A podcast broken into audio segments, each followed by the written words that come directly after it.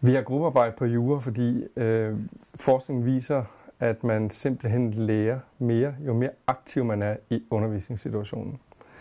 Og øh, når man sidder til en forelæsning og lytter, så er man ikke særlig aktiv. Og vi er 200, typisk 200 på forelæsningerne øh, på jura, og, og det vil sige, at det er meget få af de studerende i, i det rum. Selvom jeg ønsker, at de er så aktive som muligt, så er det faktisk kun nogle få, der kan komme til at sige noget og være aktive på den måde. Øh, og derfor har vi simpelthen øh, sagt, at vi deler dem op også, så det er en vekselvirkning mellem nogle forelæsninger og nogle gruppe øh, situationer, hvor de selv skal være aktive, hvor de selv skal sige noget. Man lærer faktisk af øh, at skulle formulere sig. Man, man sidder og lytter og tror, man forstår noget, og så skal man forklare andre det, og så finder man, hov, det har jeg ikke forstået alligevel.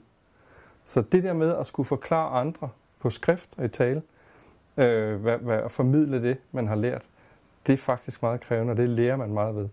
Og det kan man ikke gøre på en forelæsning med 200.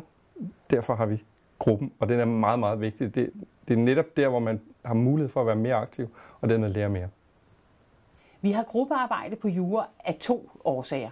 Den første årsag er, at øh, det er en god måde at lære nogle andre studerende at kende på, øh, og dermed øh, ligesom have en backing group, øh, nogen som, som man læser jura sammen med, øh, og som man altså kender bedre end bare øh, hele holdet, hele årgangen.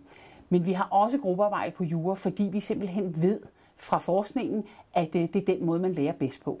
Altså når vi har gruppearbejde på den måde, som vi har, så er det jo øh, for, at de studerende kan forberede sig sammen, for de kan fremlægge sammen, for de kan drøfte faglige komplicerede spørgsmål med hinanden.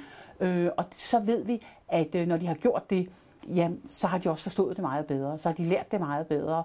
Øh, og det er jo det, det handler om på universitetet, det er at blive en god jurist.